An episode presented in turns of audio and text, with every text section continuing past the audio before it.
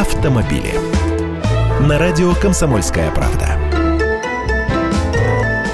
Здравствуйте. Гаишники говорят, что после 2018 года россияне станут чаще гибнуть в авариях. Причины называют такие – старение автопарка, отсутствие серьезного контроля за техническим состоянием машин, неконтролируемый рост автомобилизации населения и повышение среднего возраста водителей.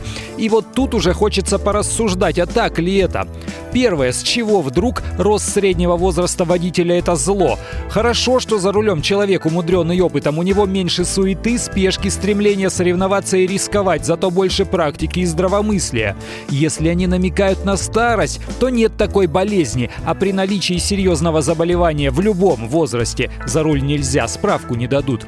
Второе, говорить про рост автомобилизации – это вообще не про нас. В автобизнесе у нас затяжной кризис. Сейчас в стране зарегистрировано около 42 миллионов легковушек. Это меньше 300 машин на каждую тысячу россиян. Для сравнения, в США около 800 машин на тысячу человек, в Италии более 600.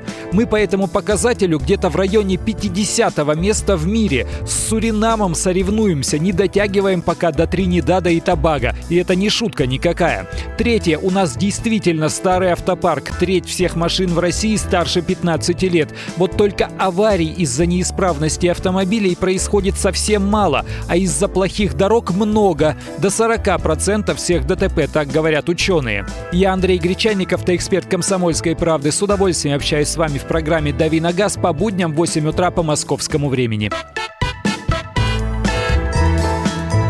Автомобили.